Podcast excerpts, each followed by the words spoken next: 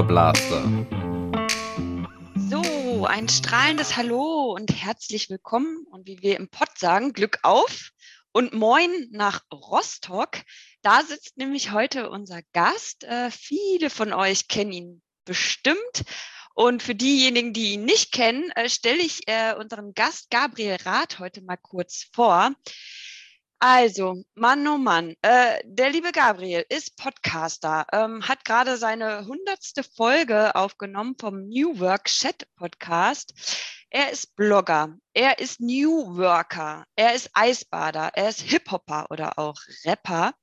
Er ist Papa von drei bezaubernden äh, Töchtern. Er ist Speaker, äh, auch Coach oder Sparingspartner.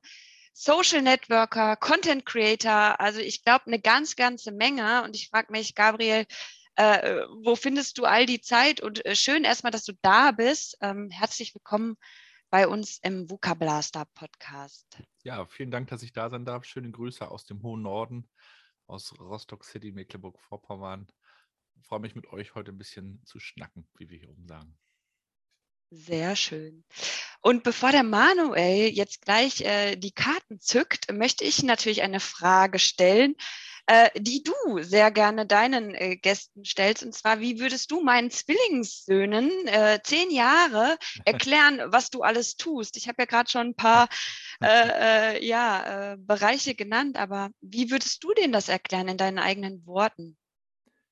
Ich helfe Menschen und Unternehmen besser, klarer zu kommunizieren in Videos, in Texten, in ja, vielleicht auch Bildern und helfe ihnen damit, sich auch besser auf die Zukunft vorzubereiten. So kurz und knackig würde ich es vielleicht versuchen. In der Kürze liegt die Würze. Ich glaube, der Manuel hat auch noch ein paar Fragen, weil wir wollen dich natürlich auch als Menschen noch ein bisschen besser kennenlernen, Gabriel. Mhm. Manuel, magst du mal äh, loslegen? Was deine Zauberkarten sagen. Genau, also ich habe hier so ein Dialogkartenset, habe ich mir jetzt frisch, frisch bestellt. Äh, das, das sind ganz gemeine Sachen drauf. nee, das sind äh, Fragen aus der positiven Psychologie. Das sind, weiß nicht was, 40 Karten. Und ich würde jetzt einfach äh, random dir welche daraus picken, dann drei und dir die einfach die Fragen stellen. Mhm. Ähm, die erste Frage wäre, was löst Dankbarkeit in dir aus? Glück. Also ich glaube, Dankbarkeit ist tatsächlich der Schlüssel zum Glück. Man möchte ja immer als junger Mensch ganz viel erreichen und ich stelle auch gerne bei mir im Podcast die Frage, was ist Erfolg für dich? Und als junger Mensch will man ja immer, ja, man möchte viel Geld haben, man möchte vielleicht Fame haben, man möchte irgendwie all das, ein großes Haus und, und das, was man in den ähm, TV-Serien vielleicht sieht oder auf Social Media. Und wenn man dann auch ein bisschen älter wird, vielleicht auch Kinder hat, merkt man, ähm, dass Dankbarkeit das Wichtigste ist, dankbar zu sein für die Kinder, für die Familie, für die Frau natürlich genauso, für die Gesundheit, für Frieden auch in heutigen Zeiten. Ähm, all das ist zwar irgendwie normal für uns, aber wenn man sich darüber mal Gedanken macht, dann ist das eben nicht selbstverständlich und daraus kann man, glaube ich, eine sehr große Kraft ziehen. Und ich bin ja auch noch ein gläubiger Mensch, ich bin ja auch Christ und da ist Dankbarkeit für mich auch eine ganz zentrale äh, wichtige Geschichte. Und wenn man dankbar ist und das auch so für sich immer wieder verinnerlicht, wofür ist man eigentlich dankbar, dann kann man daraus auch eine Menge Energie ziehen, glaube ich. Okay, ja, vielen Dank für die ausführliche Antwort. ja, manchmal sind es auch die kleinen Sachen, wo man dankbar sein für muss. Ähm, oder nicht muss, aber das einen auch glücklich macht. Ähm, die zweite Frage ist, welche Eigenschaft schätzt du an dir? Tja, das ist eine gute Frage. Also ich mag eigentlich Humor grundsätzlich, auch bei anderen Menschen. Ich mag auch Menschen, die laut lachen, finde ich auch immer sehr gut. Und äh, ich komme eigentlich auch durch meinen Humor, glaube ich, relativ schnell ins Gespräch mit Leuten, also auch außerhalb meines Podcasts. Und da hilft mir der Humor eigentlich, ohne dass ich jetzt großartig drüber nachdenke. Aber ähm, das ist schon eine Sache, die mir das Leben äh, lebenswerter macht und äh, auch dadurch alles leichter fällt. Okay. Kann ich mich eigentlich auch nur anschließen, der, der Antwort. Ähm, die dritte Frage, beziehungsweise eher ein Satz, ähm, den du vervollständigen kannst, sollst.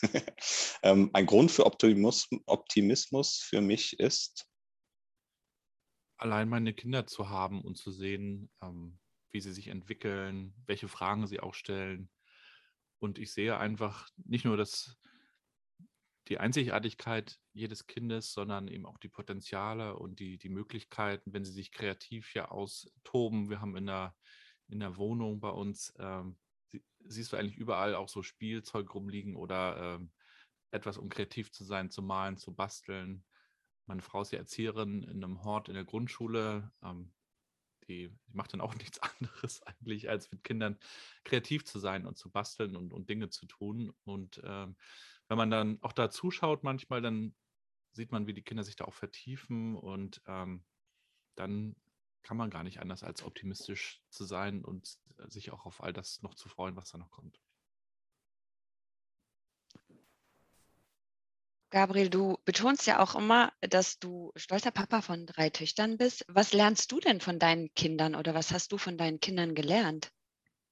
Ja, die Frage habe ich mir auch schon mal gestellt und auch in einem Blogartikel mal behandelt.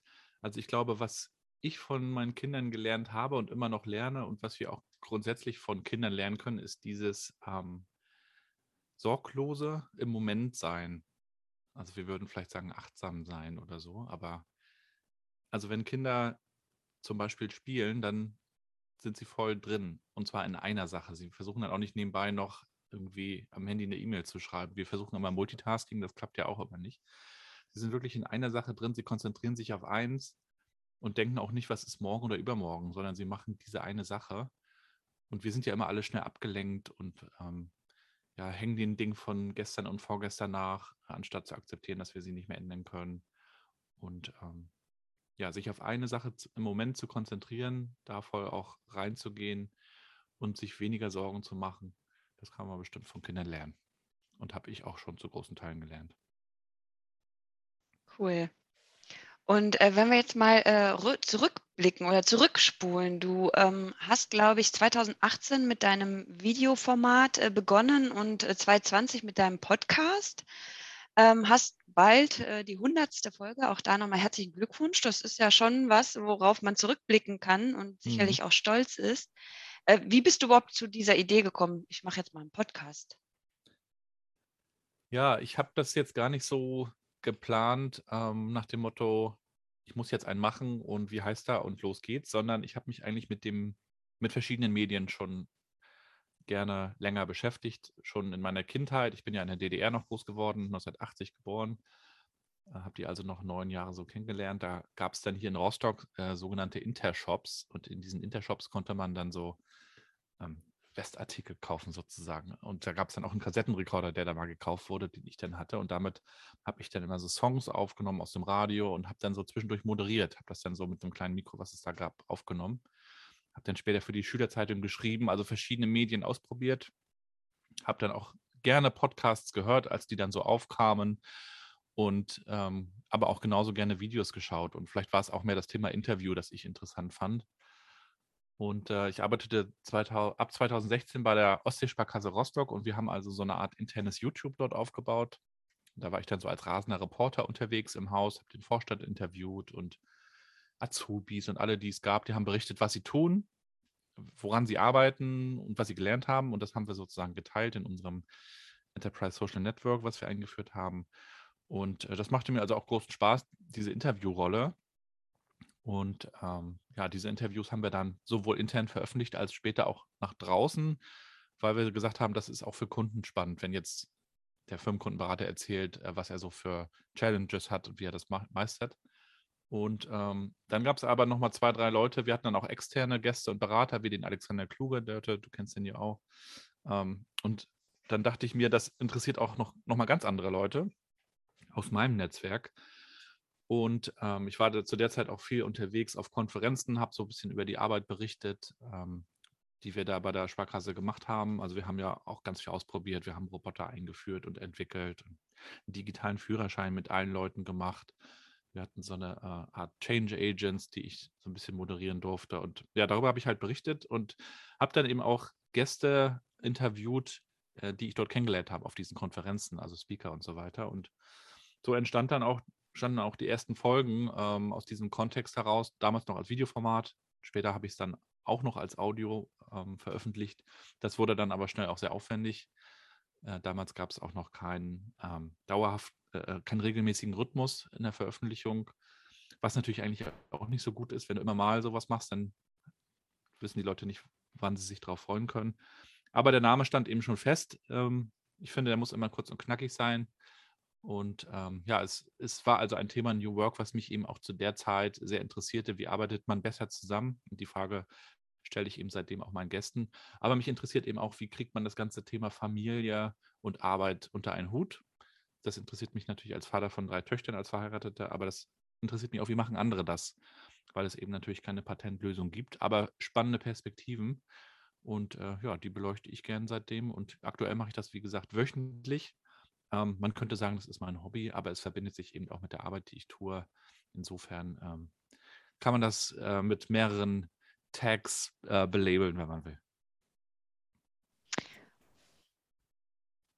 Und du hast in deinem Podcast ja auch ganz spannende Gäste, nicht nur aus der Wirtschaft, sondern auch aus der Politik. Ich glaube, du hast den Oberbürgermeister von Rostock da. Mhm.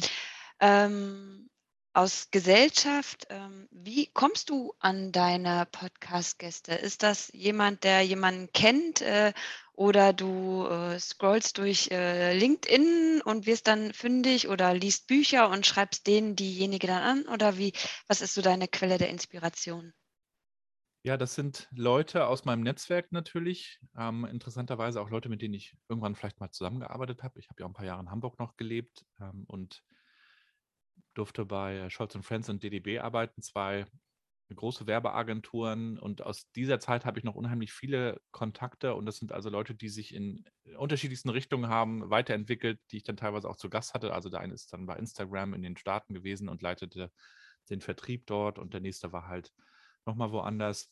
Das war so ein oder ist nach wie vor so eine Quelle. Ähm, auch Kontakte, auch alte Kontakte. Dann gibt es natürlich ähm, dann ist es bei mir so, wenn ich ein Buch lese, nach einem Thema, was mich interessiert, dann ähm, möchte ich meistens danach auch ein bisschen mehr noch über den Autoren wissen. Und äh, dann frage ich die in der Regel, ob, ob ich sie dazu interviewen darf. Und für die ist natürlich auch eine gleichzeitig ein bisschen Promo. Ähm, es sei denn, das Buch ist schon vor zehn Jahren äh, veröffentlicht worden. Und da habe ich jetzt in der letzten Zeit eben auch schon wirklich viele Autoren interviewen dürfen, rund um ihre Bücher und rund um die Person natürlich auch, was auch ein absolutes Privileg für mich ist, das dann tun zu dürfen. Durfte dann auch unter anderem Frank Sieren interviewen, der ist so der, der wichtigste äh, deutsche Journalist und lebt seit 28 Jahren in China, in Peking mit äh, Frau und auch Zwillingen übrigens. Und das sind natürlich spannende Leute, die man jetzt nicht im Netzwerk hat. Ähm, die frage ich dann natürlich einfach. Und je mehr Gäste du dann hast, umso mehr, umso interessanter ist es dann auch nochmal für andere zu sehen, okay, der war ja auch schon da. So, und das dritte ist, mir werden auch echt viele vorgeschlagen und ich frage eben auch meine Community immer wieder, ähm, mit wem sollte ich mal sprechen oder sollte ich mal mit euch sprechen? Da bekomme ich dann schon viele Vorschläge und Mails, die ich auch teilweise nicht berücksichtigen kann, muss ich auch dazu sagen. Also da, das sehen dann einige auch als äh, Vertriebsfläche, so wie, wie das bei LinkedIn natürlich auch passiert. Da ist das dann so die Kommentarspalte, wo jeder nochmal seinen Pitch äh, feiert sozusagen. Äh, ich gucke also, wer ist das? Und für mich ist jetzt nicht das Wichtigste, ob das eine prominente Person ist. Das hilft zwar immer wieder fürs Marketing vom Podcast, aber wichtiger ist die Story und was kann man von der Person lernen. Und das gerne sehr unterschiedliche Leute, hast du schon gesagt, der Oberbürgermeister von Rostock, Klaus Romatzen war schon zu Gast, ist ja der erste ausländische Bürgermeister einer deutschen Großstadt aus Dänemark. Ist natürlich auch eine spannende Story, aber ich hatte eben auch schon Jonas Deichmann, der sechs Weltrekorde hält und ähm, mit dem größten Triathlon ever einmal um die Welt ist und das berichtet, also über Motivation. Ne? So kann man dann von jedem auch was anderes lernen und das sind alles so am Ende Punkte, die uns auch in der Arbeitswelt ähm, beschäftigen. Und nimmst du dann auch von diesen ganzen Interviews auch immer was mit zur Arbeit, was du dann vielleicht auch mal bei der Arbeit ausprobierst? Ähm, oder ist das einfach nur so für dich als Interesse? Und klar, man entwickelt sich natürlich weiter, aber. Nee, absolut. Also da gibt es immer wieder Hacks und Tipps und Tricks. Und das Spannende ist natürlich, wenn du selber die Fragen stellen kannst, dann fragst du natürlich auch genau nach den Dingen, an denen du vielleicht selber gerade dran bist. Also eine Sache, die mir zum Beispiel sehr geholfen hat, war ähm, das Thema Energiehaushalt, so nenne ich das jetzt mal, der persönliche Energiehaushalt. Da hatte ich die Svenja Hofert interviewt, die ist ja so mit die führende Karriere- und auch New Work-Expertin und hat schon tausend Bücher dazu geschrieben. Und die, die saß in ihrem Haus in Spanien und ich saß äh, zu Hause und hatten ein, ein gutes Gespräch und hat sie eben auch über ihre Interpretation von New Work gesprochen und gesagt, es geht also für sie auch am Ende darum, zu schauen, wie wir arbeiten und wofür und ähm, wie wir dann aber auch haushalten mit unserer Energie. Und ähm, danach ähm, wählt sie, glaube ich, auch die Dinge aus, die sie tut. Und das habe ich mir auch so ein bisschen verinnerlicht und ähm, ja, übernommen, wenn man so will. Ich schaue jetzt also weniger, was, welche Jobs sind noch zu tun und ähm, wie lange dauern die, sondern ähm, ja, bin ich danach, falle ich danach tot um ähm, oder gibt mir das am Ende sogar vielleicht noch Power und Energie? Und man versucht natürlich dann sein Leben immer so, immer mehr so zu designen, dass du mehr Dinge tust, die dir was geben und die Dinge, die dir Energie rauben, dann weglässt. Und ähm, ja, so habe ich schon viel mitnehmen können und notiere mir auch hier und da ähm, so kleine ähm, Learnings. Also ich habe so eine Art Tagebuch, wobei es jetzt keins ist, was ich täglich führe, aber Notizbuch, wenn man so will, ist vielleicht besser. Und da schreibe ich mir durchaus auch gerne mal so kleine Dinge aus Episoden mit runter. Und ich sage es ja immer, für mich ist mein Podcast mein bestes Lerntool, äh, was ich halt habe. Voll spannend. Ähm, Gabriel, du hast jetzt gerade äh, Svenja Hofert erwähnt. Was sind denn noch so äh, nach fast äh, 100 ähm, Folgen Podcast so deine Aha-Momente oder Schlüsselmomente, wo du sagst, das steht in meinem Notizbuch, das habe ich mitgenommen, das hat mich bewegt, nachhaltig, darüber habe ich nachgedacht. Hast du da so äh, noch zwei, drei Beispiele mehr oder? Ja, ich frage mich natürlich auch immer, ich weiß nicht, wie euch das geht, ähm, warum ist der Mensch jetzt so, wie der ist? Ne? Und jetzt kann man natürlich über Mindset sprechen, über Einstellung, Haltung, aber einfach auch so das Wesen. So, also wenn, wenn wir zum Beispiel so jemanden nehmen wie den Philipp de Pireux, mit seinem Change Rider, dem habe ich auch schon gesprochen. Äh, Podcast wird aber noch aufgenommen, der einfach total optimistisch und euphorisch ist, was natürlich dann auch schon wieder ansteckend ist. Ähm, dann frage ich mich natürlich, ähm, wie kriegt man das hin? Ne? Oder ähm, Nick Sonemann hat eine Innovationsberatung in Hamburg, auch total ähm, Appetit auf die Zukunft. Deswegen hat er auch seine Firma so genannt, Future Candy, als ob das was etwas Süßes ist, worauf man sich dann freut. Und wir sind ja in Deutschland oft so pessimistisch, was auch so die Zukunft angeht. Ah, wer weiß, was, was das wird. Und äh, wir retten uns dann so ins Wochenende. Und diesen Optimismus und auch so ein Stück weit eine Euphorie, das erleben wir dann ja manchmal eher im Ausland, vielleicht auch in Amerika manchmal, wo dann Leute schon fast ein bisschen übertrieben, ein bisschen drüber sind aus unserer Sicht. Aber dieses Positive, ähm, und das habe ich eben auch gestern so gedacht, als ich Geburtstag hatte, das ist eigentlich das Wichtige. Und ähm, da lasse ich mich selber gern inspirieren, gar nicht nur so auf der rationalen, äh, faktischen Ebene, sondern auch von der Art und Weise einfach. Also ich erlebe ja, und das geht euch da auch so als Podcaster, ich erlebe ja dann diese Menschen auch einfach mal eine Stunde und kann mich da kann einfach mal zuhören und nachfragen und ähm, ja, mich da so ein bisschen anstecken lassen manchmal. Also die Folgen kann man sich da gerne nochmal anhören. Nick Sonemann, ähm, Future Candy und ähm, ja, Philipp de Bireux kommt noch.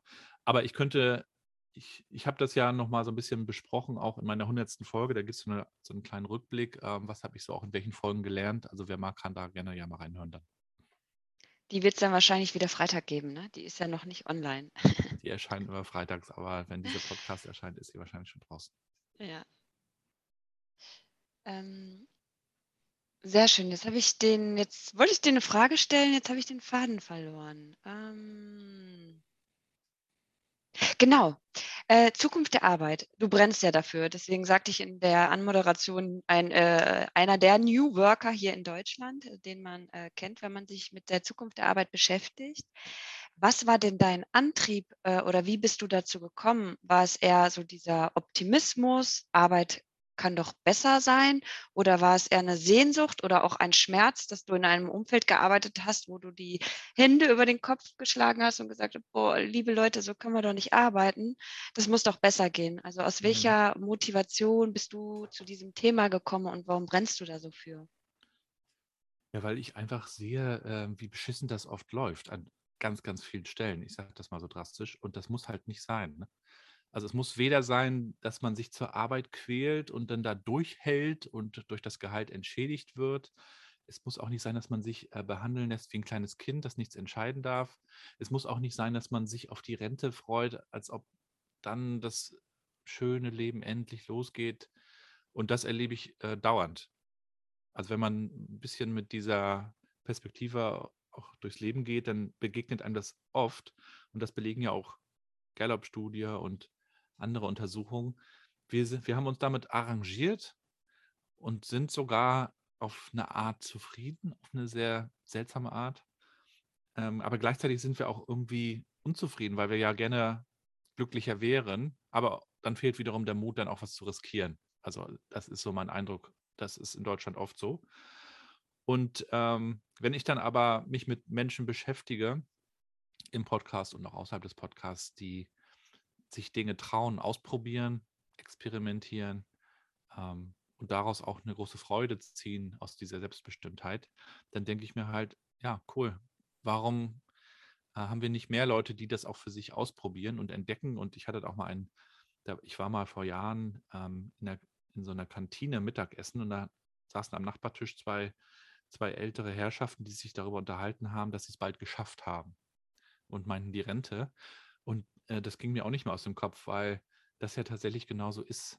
Also man muss da irgendwie so die, äh, die Zähne äh, alles zusammenkneifen und dann hat man es irgendwann geschafft und dann ist, und dann, ja, dann bist du in der Rente und hast vielleicht gesundheitliche Probleme. Ja, und wenn man sich dann eben auch anschaut, was man so, was die Leute so auf dem Sterbebett auch bereuen, dann ist es ja oft so, Dinge nicht ausprobiert zu haben, ne? Dinge nicht einfach mal gewagt zu haben. Und dafür plädiere ich eben, probiert was aus und ich versuche das eben auch selber. Und das ist nicht immer nur mit Geld zu verbinden. Das heißt, wenn wir zum Beispiel so eine Initiative starten wie die Eisbademeisters, bei der wir dann gesagt haben, lass uns doch nicht nur im Winter Eisbaden in der Ostsee bei bis so ein Grad ähm, Wassertemperatur, sondern lass uns doch auch mal schauen, was wir damit tun können. Und dann haben wir eben eine Spendenaktion gestartet und sind mittlerweile in äh, drei Städten, also Eckernförde, Hamburg und Rostock und machen das ähm, und haben Berichte in Fernsehsendern und haben, äh, keine Ahnung, 10.000 Euro mittlerweile gesammelt und aber einfach nur, weil man das dann mal ausprobiert und ähm, das führt dann wieder auch zur Dankbarkeit und zu Glück am Ende. Also in Deutschland haben wir, glaube ich, so dieses, äh, du kriegst Geld dafür, das ist Arbeit und das andere ist irgendwie Hobby und ich versuche es eher so zu sehen, ähm, was willst du tun? Sich diese Frage natürlich zu stellen, das ist ja auch sozusagen die New Work-Frage. Was willst du wirklich, wirklich tun? Und das aber auf dem Weg so ein bisschen herauszufinden, weil wenn man so von einem weißen Blatt sitzt, dann findet man die Antwort vielleicht nicht. Man muss halt Dinge ausprobieren ähm, und auch merken, was man vielleicht nicht will, mit wem man oder wie man nicht arbeiten will. Und ähm, ja, dann gibt es ja kein Patentrezept, das kann dann an jeder Stelle sein. Aber ja, ich bin ein großer Fan von Experimentieren, Ausprobieren, äh, dadurch zu lernen, das Ganze eben auch zu teilen. Großer Fan auch von Netzwerken. Und das habe ich ja in den letzten Jahren eben sehr stark gelernt. Ich habe viele Leute kennengelernt, die das ähnlich sehen. Und da kann man eben sehr schön zusammenarbeiten. Und ich konnte auch schon ein paar Leute damit anstecken. Also wir haben hier den, den Schulleiter in Rostock äh, von der Schule, an, an die meine beiden großen Mädels gehen der Gerd Menge, schöne Grüße. Und ähm, der hat auch durch meinen Podcast das Thema Podcasting zum Beispiel lieben gelernt. Die machen jetzt einen Schulpodcast seit zwei Jahren. Ist total cool. Äh, und senden halt auf Spotify und alles über ihre Transformation der Schule. Und wir haben eine digitale Meetup-Reihe gemacht mit Raul Krauthausen und Margret Rasfeld, die Bundesregierung berät. Und ja, haben das alles immer geteilt dann wiederum auch. Und wenn man dann so feststellt oder der Gerd dann auch festgestellt hat, wie man dann netzwerken kann, wie, wie man voneinander lernen kann, wie viel man bewegen kann, dann ist das wiederum halt sehr inspirierend. So, und die Zukunft der Arbeit, vielleicht abschließend, habe ich neulich gerade gelesen, äh, wann, wann soll die denn sein, so nach dem Motto, ja, die ist halt jetzt schon da. Ist ja diesen tollen Spruch von diesem Autoren, die Zukunft ist schon da, sie ist nur ungleich verteilt. Das gilt natürlich auch für die Zukunft der Arbeit. Es gibt heute schon viele, die arbeiten so, wie wiederum andere vielleicht erst in zehn Jahren, äh, weil wir uns jetzt gerade alle so auf Homeoffice und Remote äh, abgefeiert haben. Das ist ja für viele auch schon ähm, ja, jahrelange Praxis.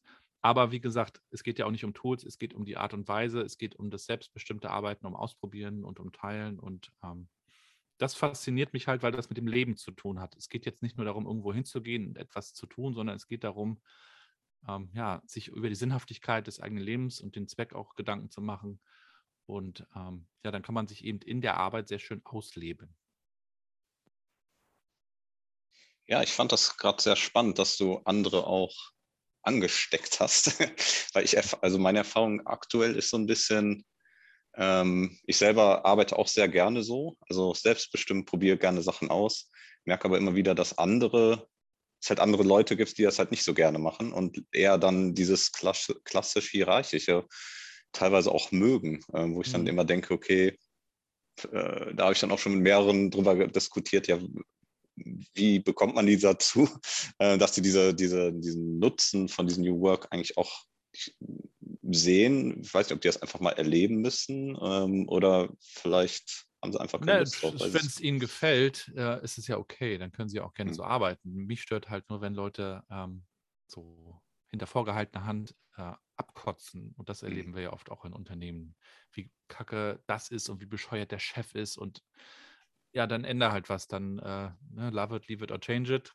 Gibt es ja diese schöne Formel, versuch mhm. etwas an deinem Platz zu ändern oder wenn es halt gar nicht geht, dann, dann geh halt mal. Aber ähm, dazu müsste man sich ja was trauen. Und da haben wir dann wiederum große Angst, dass wir, dass es danach schlimmer ist. ähm, ja, von daher, äh, man kann ja gerne auch in der Hierarchie arbeiten, wenn man das möchte. Und vielleicht hat man auch einen tollen Chef, der sich dann um alles kümmert. Dann hat man vielleicht nichts zu entscheiden. Kann ja auch angenehm und bequem sein, so eine Routine. Da muss man sich selber fragen, was man für ein Typ ist. Aber wenn man merkt, das ist es nicht und wenn man anfängt, sich zu beschweren, dann sollte man vielleicht was ändern. Und dann kann äh, New Work eben eine gute Möglichkeit sein, äh, das selbst in die Hand zu nehmen. Ja, ist ja auch so ein bisschen diese Verantwortung. Ne? Also ich glaube, manche könnte ich mir vorstellen, dass sie das nicht wollen, da Verantwortung vielleicht für eigene Arbeit, eigenes Leben zu übernehmen, sondern finde es vielleicht ganz nett. Ach, okay. Ja, das weiß ich nicht genau, weil in, der, im, in unserem Privatleben übernehmen wir auch Verantwortung. Da haben wir auch Familien und sind im Vorstand von einem hm. Verein und, und regeln alles und kümmern uns um Altersvorsorge etc. Ähm, aber klar, Freiheit und Verantwortung sind zwei Seiten einer Medaille und ähm, das geht natürlich auch damit einher, dass etwas schieflaufen kann und ich stehe dann dafür gerade. Und das haben wir vielleicht in den letzten, keine Ahnung, 100 Jahren anders gelernt. Ne? Du führst es nur aus und zeigst dann halt auf den Chef, wenn es nicht gut geklappt hat, der ist dann verantwortlich. Und wenn man das dann ähm, selber übernimmt, dann muss man natürlich auch dafür gerade stehen. Und auch das muss man natürlich wollen, wenn man Freiheit will. Und das wollen vielleicht nicht alle, da hast du schon recht. Kennst aber auch noch nicht. Bei dir höre ich auch so ein bisschen raus, äh, dass du dir die Frage stellst, okay, welchen Fußabdruck möchte ich denn auch hinterlassen? Ne? Gerade als ähm, Papa von drei Töchtern. Was ist das denn, was du deinen Töchtern hinterlassen möchtest?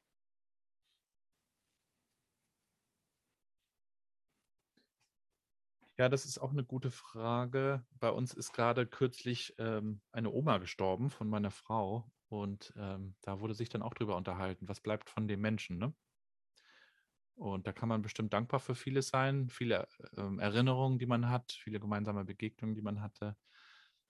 Aber bei ihr war das zum Beispiel so, dass, äh, dass mir diese ähm, so eine Freundlichkeit äh, hängen bleibt. Das ist jetzt nicht, dass ich irgendeinen so Spruch habe, äh, wie Gandhi oder Mutter Teresa den gesagt hat, sondern bei, das wäre für mich schon auch schön, wenn, wenn man einfach sich zurückerinnert und denkt, okay, ähm, der hat, ähm, der hat das so gut gemacht, wie es ging. Und klar, dann kann man sich natürlich auch noch mit sämtlichen Podcasts und Blogartikeln beschäftigen. Google vergisst ja nicht. Aber am Ende, ähm, ja, was meine Frau und ich versuchen, ist einfach die Kinder, ähm, den Kindern alles zu geben, damit sie sich halt entfalten können. Und wohin auch immer, ne? In welche Richtung auch immer.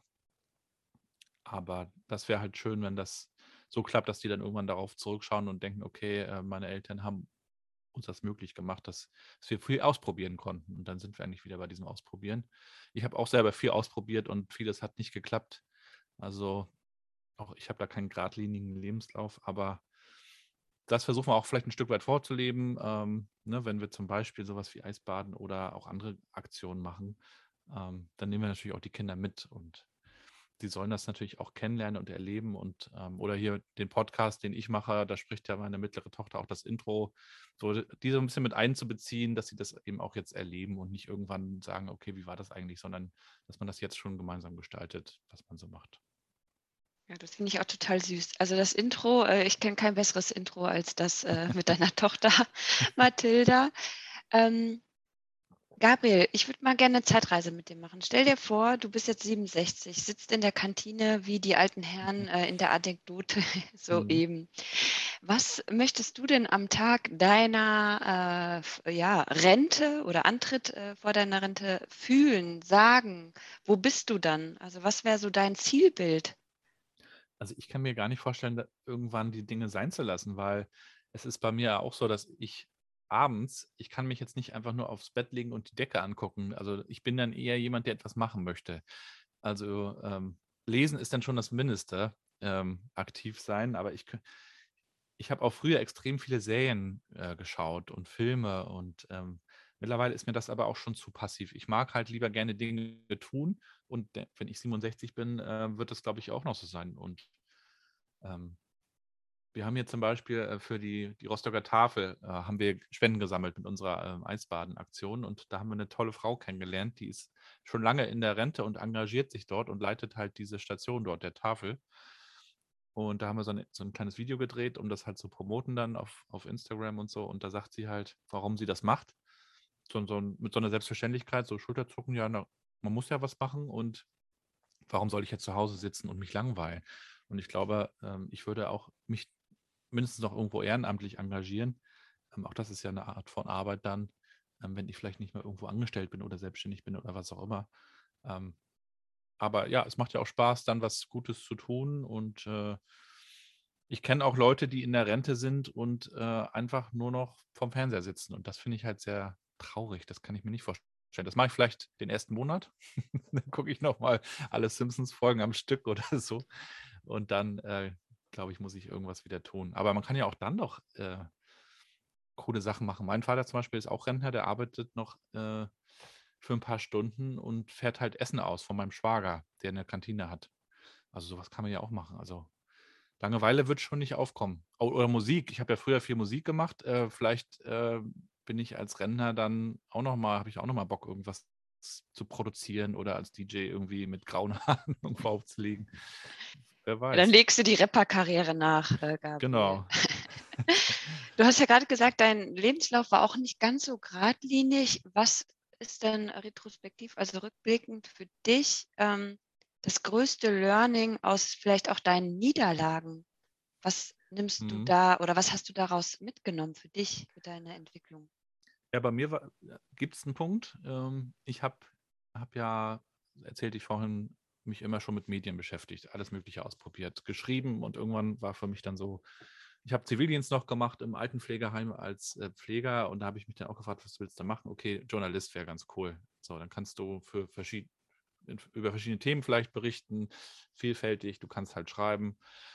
So, habe dann Politikwissenschaft und Soziologie studiert in Rostock und äh, in Darmstadt und nebenbei meine Musik äh, Geschichte weitergetrieben. Bin unter anderem auch deswegen nach Darmstadt, weil im Rhein-Main-Gebiet natürlich viel mehr los war mit Frankfurt und Heidelberg und Mannheim und was es nicht alles dort gab, äh, als hier oben in Mecklenburg-Vorpommern, wo es halt vergleichsweise ruhig ist. Und konnte dann auch mit einem Label arbeiten und mehr aus der Musik machen und stand dann so ein bisschen vor der Frage, was mache ich jetzt, worauf konzentriere ich mich? Und ich habe das irgendwie beides versucht und habe dann irgendwann das Studium sein gelassen und habe dann nur noch Musik gemacht, äh, weil ich mir natürlich davon eine Karriere erhofft hatte. Und ähm, es ging auch ganz gut los. Aber irgendwie habe ich dann wieder versucht, das andere auch zu machen und ähm, bin dann nach Hamburg gezogen und habe irgendwie gemerkt, okay, ich mache gerade irgendwie gar nicht produktiv Musik. Also ich schreibe zwar irgendwelche Texte, aber ich bringe halt auch gar nichts raus. Also kann dann auch sich kein Erfolg einstellen.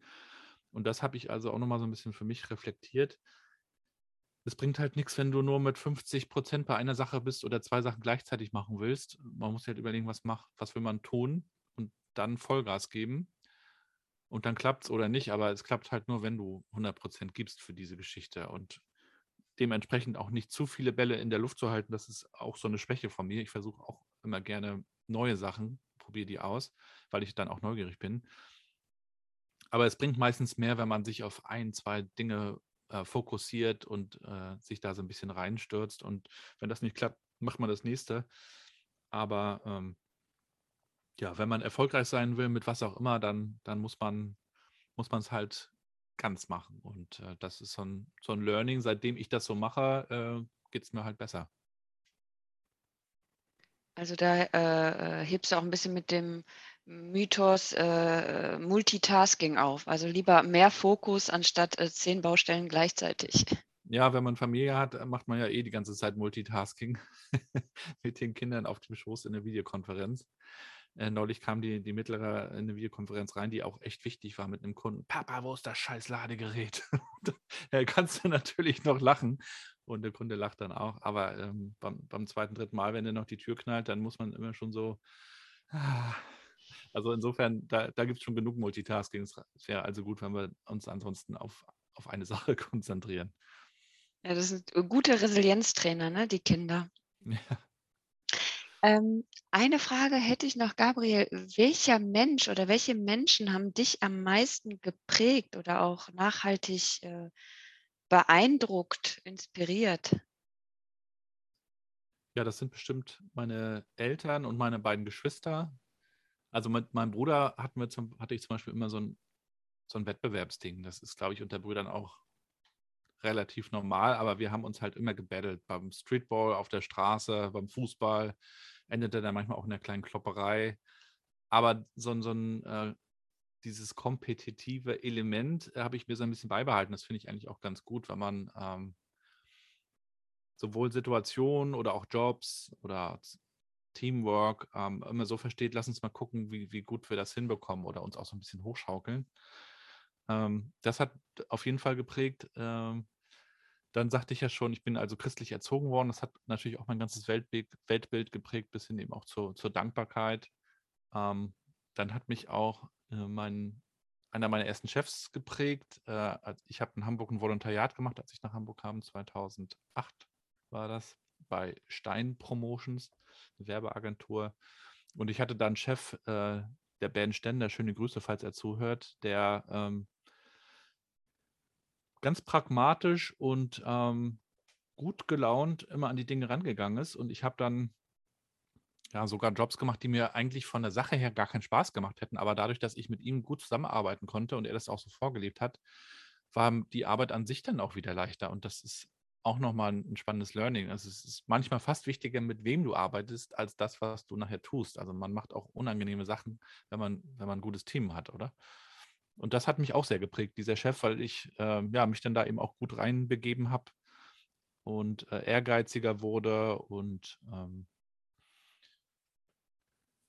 ja, weil das durch das Volontariat auch so ein Einstieg eben war in, in meine Arbeitswelt sozusagen.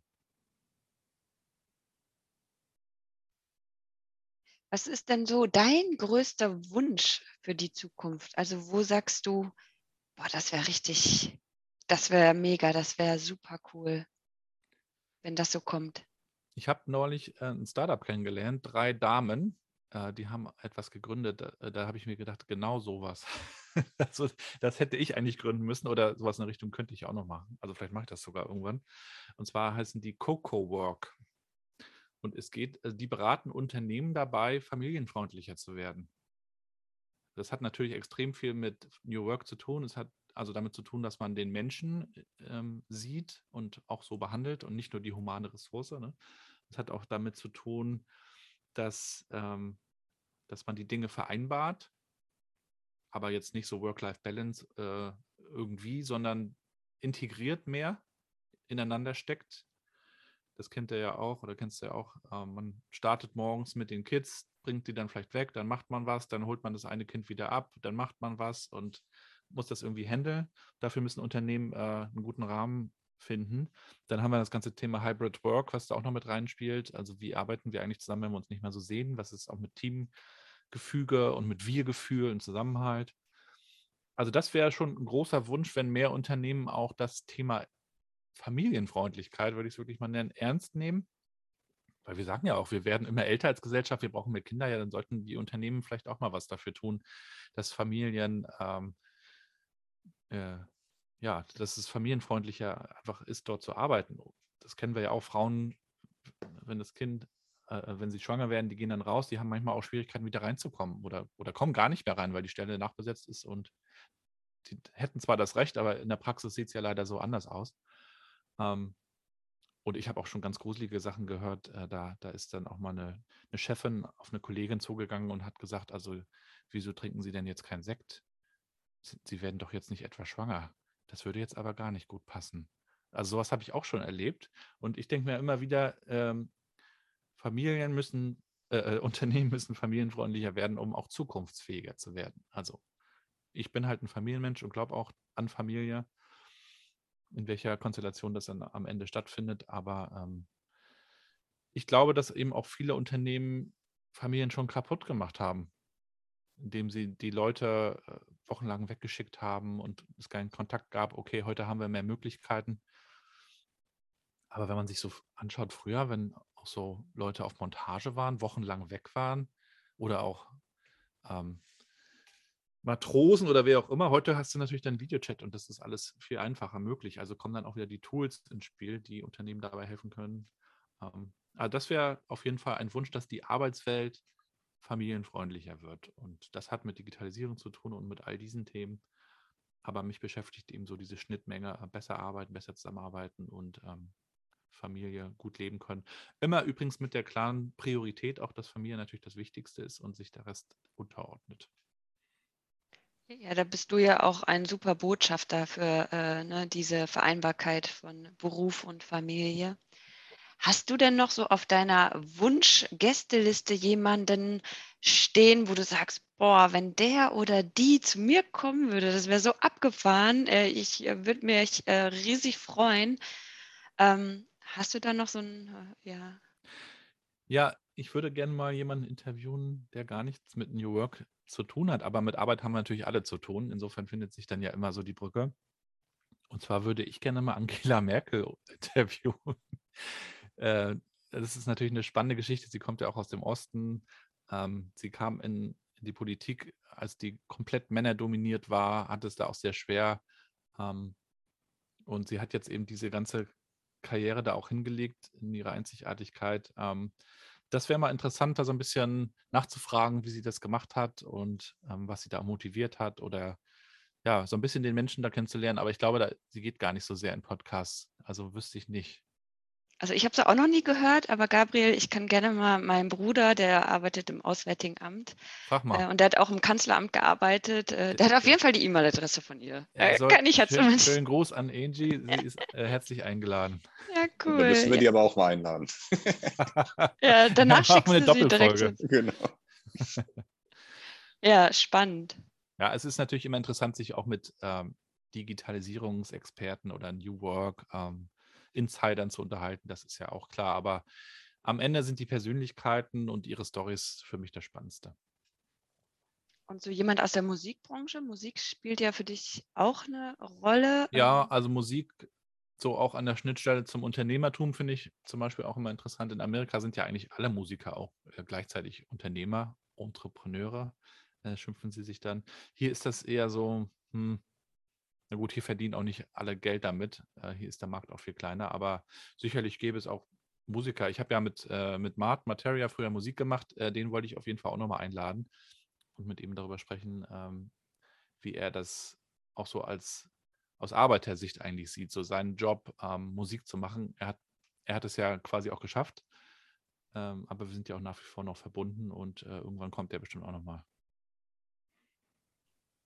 Gabriel, was würdest du denn jetzt aus deiner heutigen Sicht dem jungen Gabriel, ja, kurz nach dem Abi ich, äh, oder nach der Schule äh, mit auf den Weg geben? Oder was würdest du dem jungen Gabriel raten? Also ich würde ihm raten, fang, fang an zu reflektieren. Das ist für mich eigentlich sehr wichtig. Ich habe eigentlich jahrelang die ganzen 20er mehr oder weniger vor mich hergelebt. Ich habe halt Dinge gemacht, die mir Spaß gemacht haben, äh, auch natürlich im Musikbereich und habe das gar nicht so richtig reflektiert. Äh, wo will ich jetzt genau hin? Also auch keine Ziele gesteckt und ähm, natürlich ist man in den 20ern auch viel feiern und man lebt so in den Tag hinein, ja. Und je älter ich jetzt werde, ähm, umso mehr mache ich mir darüber auch Gedanken, ähm, wie finde ich das jetzt eigentlich gerade oder ähm, was ärgert mich an der Sache oder ich stelle mir manchmal so selber Fragen, ähm, interview mich ähm, selber und äh, das habe ich in den ganzen 20ern äh, eigentlich gar nicht gemacht. Habe das vielleicht sogar ein bisschen ignoriert und äh, ausgeblendet. Also das würde ich meinem 18-jährigen Ich vielleicht raten, ähm, stell dir selber gute Fragen, reflektiere dich, frag dich, wo du hin willst, ähm, aber probier gerne weiter aus. Ähm, aber sich Ziele zu stecken, ist eine Sache, die ich eben sehr, auch sehr spät für mich gelernt habe und die ich aber auch sehr wichtig finde. Ziele müssen natürlich korrigiert werden, aber wenn du kein Ziel hast, dann ähm, bist du halt, dann schipperst du halt so über den Ozean nach dem Wind und äh, nicht nach dem Ziel. Und ähm, ja, Ziel motiviert natürlich auch extrem. Ne? Mhm. Ja, das kennt man aus dem Co Coaching auch, äh, diese polyponesischen äh, Segel, ne? dass man nicht so richtig weiß, wohin und einfach mal losschippert. Kann mhm. auch zum Ziel führen. Mhm. Ähm, aber ich weiß, was du meinst. Zumindest äh, eine Vision oder ein Wofür tue ich das jetzt. Ne? Mhm. Auch wenn das Ziel noch nicht ganz so klar ist. Du hattest ja auch eingangs gesagt, du hast mit dem Podcast bist du gestartet, aber du hattest noch gar nicht so eine konkrete Vorstellung. Das äh, kann ja auch gut sein, ne, wenn man einfach mal so loslegt. Man muss jetzt, glaube ich, nicht immer eine harte Strategie haben oder so einen Businessplan oder sowas, aber zumindest sollte man sich fragen, warum mache ich das jetzt und äh, wo will ich damit vielleicht hin? Das hilft. Gabriel, du sagst ja selber, äh, du stellst gerne richtig gute Fragen. Welche richtig gute Frage würdest du dir denn gerne mal stellen? Ich mir selber? Noch... Ja. Puh, keine Ahnung. Das die du gerne äh, auch deinen, zu, äh, also deinen Gästen stellst. Ach so, eine Frage, die ich meinen Gästen sonst stelle, die ich mir selber mal stellen würde oder müsste oder sollte. Mhm. Hm. Ja, eine Frage, die ich äh, zuletzt gerne stelle, ist, äh, was ist Erfolg für dich? Da denke ich auch manchmal drüber nach. Also, das ist ja verbunden mit der Frage, was möchte ich eigentlich erreichen? Also natürlich auch, wofür bin ich dankbar? Das haben wir am Anfang besprochen. Das, also was ist jetzt schon für mich eine Definition von Erfolg? Ist es ja allein schon eine Familie zu haben mit Frau und drei Kindern und äh, leben und arbeiten zu dürfen, das ist ja schon ähm, ein gewisser Erfolg. Aber es geht natürlich immer noch mehr. Es geht noch mehr mit dem Podcast, es geht noch mehr mit anderen Projekten.